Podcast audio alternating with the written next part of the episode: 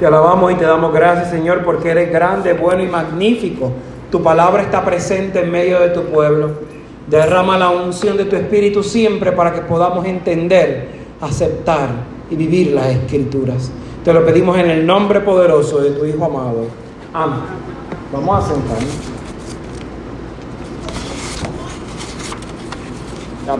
Hasta escuché la policía.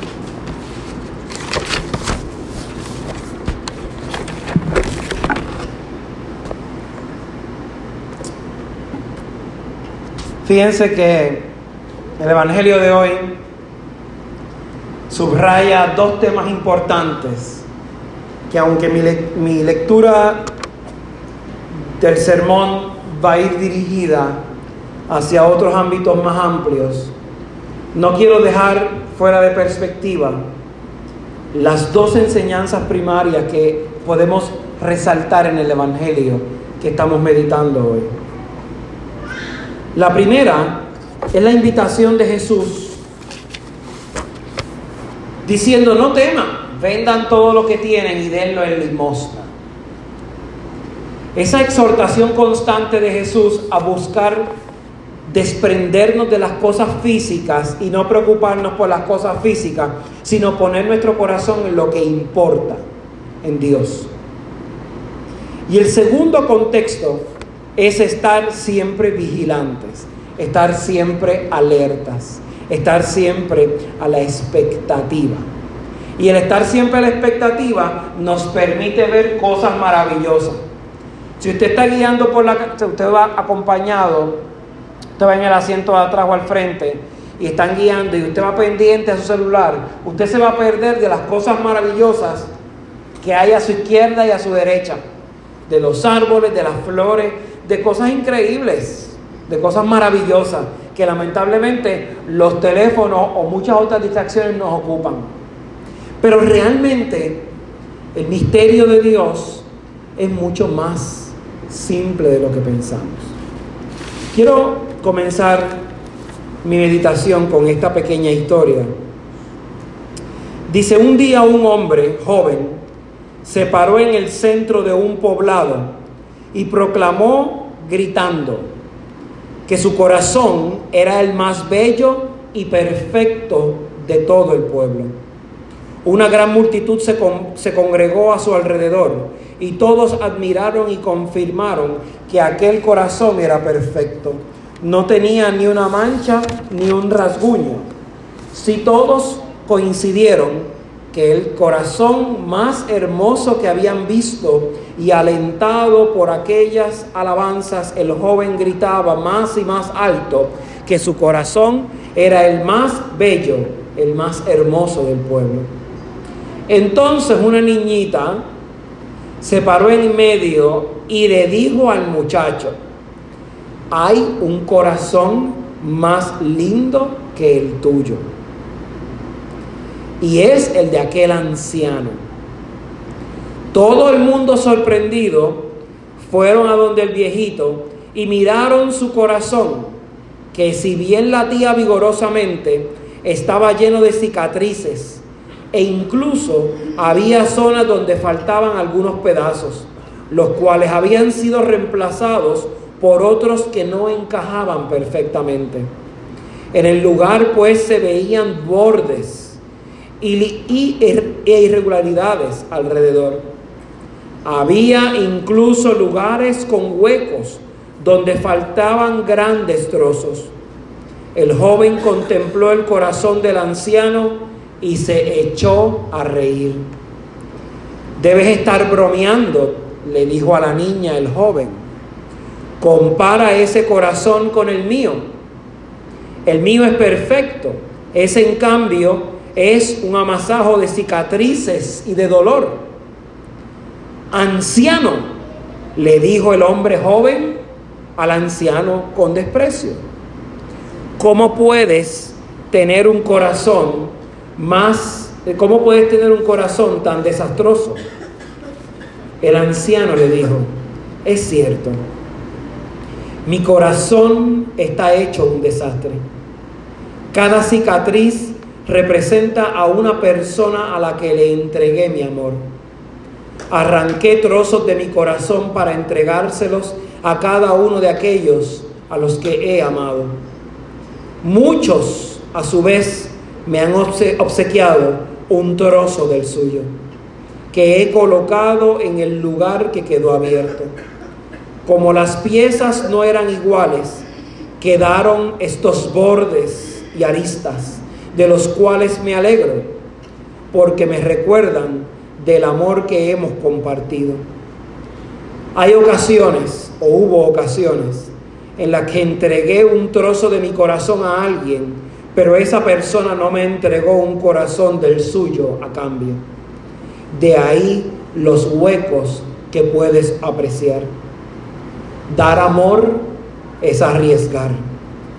Pero a pesar del dolor que esas heridas me provocan, al haber quedado abiertas, me recuerdan que debo seguir amándoles, pues tal vez, solo tal vez, algún día regresen y llenen ese vacío. El joven, conmovido, miró al anciano y luego a la niña, quien le dijo con voz cristalina, ¿comprendes ahora por qué te dije que ese corazón es más bonito que el tuyo? El joven permaneció en silencio mientras las lágrimas corrían por sus mejillas. Se acercó el joven al anciano, arrancó un trozo de su corazón hermoso y perfecto y se lo ofreció. El anciano lo recibió y lo colocó en su corazón. Luego, a su vez, tomó un pedazo del suyo, ya viejo y maltrecho, y tapó con él la herida abierta del joven. La pieza se amoldó, pero no a la perfección. Al no ser idénticos los trozos, se veían los bordes. El joven miró su corazón, que ya no era perfecto, pero le pareció mucho más bello que antes. Ahora me gusta mucho más, le dijo la niña al joven mientras lo abrazaba. La vida, las circunstancias nos provocan heridas. Cuando somos niños, nuestros corazones probablemente están intactos y todavía no tienen heridas, cicatrices, trozos que se han desprendido o que le hemos desprendido y le hemos regalado a alguien. El rostro de Jesús en muchas imágenes, en muchos crucifijos, en muchos lugares, nos los presentan como un rostro hermoso. Porque probablemente nosotros queremos ver un rostro de un Dios hermoso, un rostro de un Dios perfecto. Pero el verdadero rostro de Cristo, como muchos de nosotros vimos en la película de Mel Gibson, es un rostro que al final del día tiene cicatrices, tiene heridas, tiene cantazos pero a la misma vez es un rostro que está lleno de promesas. Es un rostro que está lleno de esperanza. Probablemente a mí no me guste que me hieran. Probablemente a mí no me guste que hagan cicatrices o pedazos desprendidos de mi corazón. Probablemente mi vida yo la percibo perfecta y la quiero perfecta porque si es perfecta no voy a llorar. Probablemente cuando estoy en un amor perfecto, en donde yo veo que no hay heridas, en donde yo veo que las cosas marchan según mi plan, porque tengo todo lo que yo soñé o esperé, pues yo entiendo que mi vida ya está definida y tan pronto viene la primera pequeña tormenta, yo siento que mi mundo se derrumba. Pero al final de la jornada, el rostro que Jesús está tratando de ponernos en las escrituras y está tratando de ponernos en el cristianismo, no es un rostro de víctima, es un rostro de un corazón que aprende a amar de verdad. El anciano nos da una lección particular. Nuestros corazones nunca van a ser perfectos ni intactos. Van a tener cicatrices de heridas viejas que sanaron, pero dejaron una marca. Van a tener huecos rellenados por corazones de otras personas que también te amaron de alguna manera y te dieron también un pedacito de tu corazón, pero se nota que no es tu corazón porque se desprenden pedazos de esos bordes, de esos pedacitos del corazón que te dieron. Y van a haber otros tantos pedazos vacíos de momentos en los que tú diste de tu corazón y tú amaste y no te devolvieron un trozo de tu corazón. Si yo quiero vivir la revolución del amor, si yo quiero vivir la revolución de Dios, si yo quiero de verdad vivir el cristianismo y vivir lo que Dios me está mandando, yo tengo que entender que en mi vida van a haber cicatrices y en mi vida van a haber más ofrendas hacia el amor que amor que me ofrenden. Van a haber momentos en donde yo constantemente me voy a ver en las circunstancias o en las situaciones de amar desprendidamente, aún yo sabiendo que no voy a recibir ese mismo amor o esa misma intensidad con la que yo amo. El amor es complejo, el amor es complicado.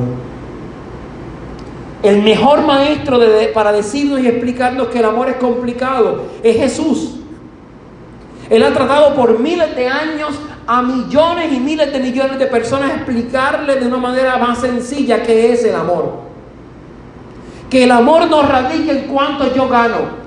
Que el amor no radica en cuántos amigos yo tengo, ni en cuán grande es mi familia. Que el amor no radica en yo serle fiel a una persona. Mi amor radica en Dios. Y yo no puedo entender el concepto de Dios como un mero concepto, sino que al final del día Dios en mi presente, en mi pasado y en mi futuro. De verdad yo me tengo que sentir apasionado de predicar sobre un Dios al que probablemente no veo, pero me está gritando en todas las esquinas que le ame profundamente. Probablemente yo tengo unos planes en mi vida Probablemente desde que usted es pequeño, usted se hizo unos planes en su vida. Usted trató de marcar un rumbo en su vida. Pero los planes de Dios eran otros. Los planes que Dios estaba buscando eran otros. Estaba buscando un corazón sencillo que se dejara quitar varios pedazos para entregarlos a muchas personas, sabiendo que esos pedazos probablemente no iban a regresar pero aún así se sintiese en la libertad y en la confianza que el amor de Dios lo iba a hacer todo en la vida. Abraham no sabía si de verdad iba a tener hijos. Abraham no sabía quién le iba a heredar. Algo que era muy importante en ese momento. Pero sí supo una cosa. Que cuando Dios le dio una promesa, él confió. Él se entregó a esa promesa. Él creyó en esa promesa. De momento usted está enfermo, y esto yo lo veo constantemente. Todas las personas le dicen, no te preocupes, confía en Dios, no te preocupes, confía en Dios. Y entonces la gente me pregunta, ¿y qué es confiar en Dios si me siento acabado, me siento destruido, me siento desolado y desamparado? Entonces en el libro, en la segunda lectura, nos dice en la epístola, la fe es la certeza de confiar, aunque yo no haya visto el resultado. Lo que tú estás viviendo en tu vida y las circunstancias que tú estás viviendo en tu vida no son lo que te definen. No es lo que ahora mismo tú eres. Lo que tú estás viviendo en tu vida en este presente, en este momento, es una pequeña cicatriz o una pequeña marca del futuro glorioso que el Señor va a tener para tus manos si tú confías ciegamente en Él. La abundancia del ser humano llega cuando mi corazón deja de estar en la abundancia del mundo y se pone en la abundancia de Dios. Abraham tenía una vida normal en su casa, pero no ganó la promesa de Dios desde su casa. Ganó la promesa de Dios cuando confió en Dios y salió de la casa de su padre y se fue a andar como extranjero, como peregrino, sin sentido. En ese momento es que su vida cobró sentido y la promesa de Dios empezó a moverse. Y la promesa de Dios no había terminado ahí. Entonces la promesa de Dios se movió y se movió cuando Abraham creyó cuando Abraham creyó que realmente su vida, iba, su vida iba a ser transformada, en ese momento y solo en ese momento es que su vida cambió. Creyó que iba a tener descendencia y entonces tuvo descendencia. Pablo creyó al ser tumbado por una situación particular, por haberse quedado ciego, por haber sido tirado del caballo. Y cuando creyó sin aprobación de nadie, Sencillamente salió a la calle a proclamar un evangelio de libertad y no lo hizo tímidamente con una Biblia, sino que creyó de tal manera que tan pronto lo veían pasar, él estaba convencido. La gente se convencía de que el amor de Dios existía. Y convencido de que su vida podía ser transformada.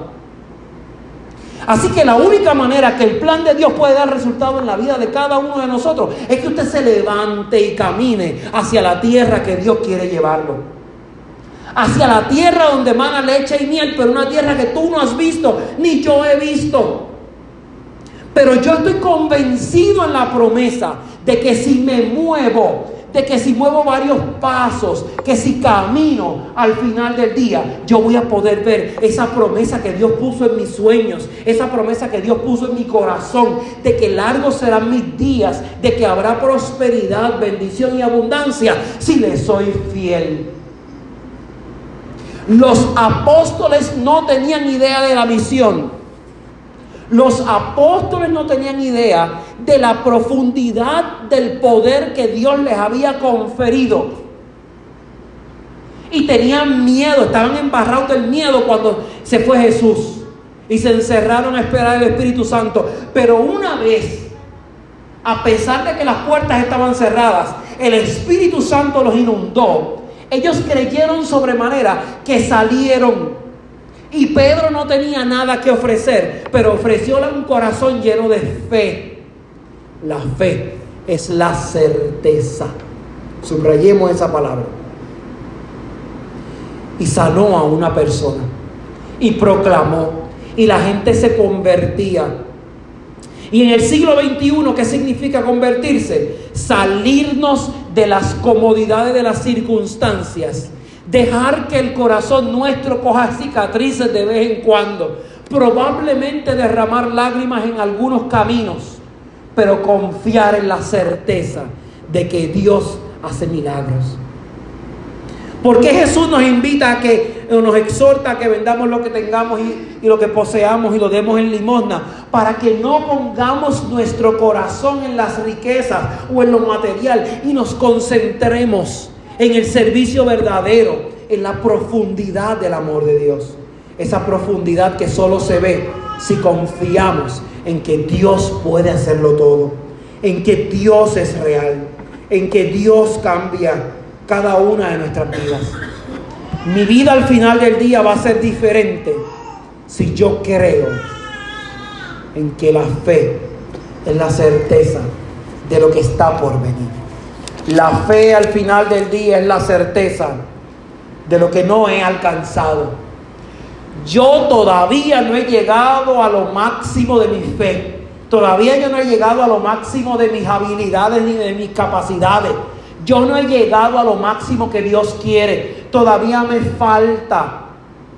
Porque mientras yo pueda creer que Dios va a cambiar mi vida, cuando yo pueda creer que Dios va a hacer milagros, nuestras vidas siempre tendrán esperanza y tendrán un mañana diferente.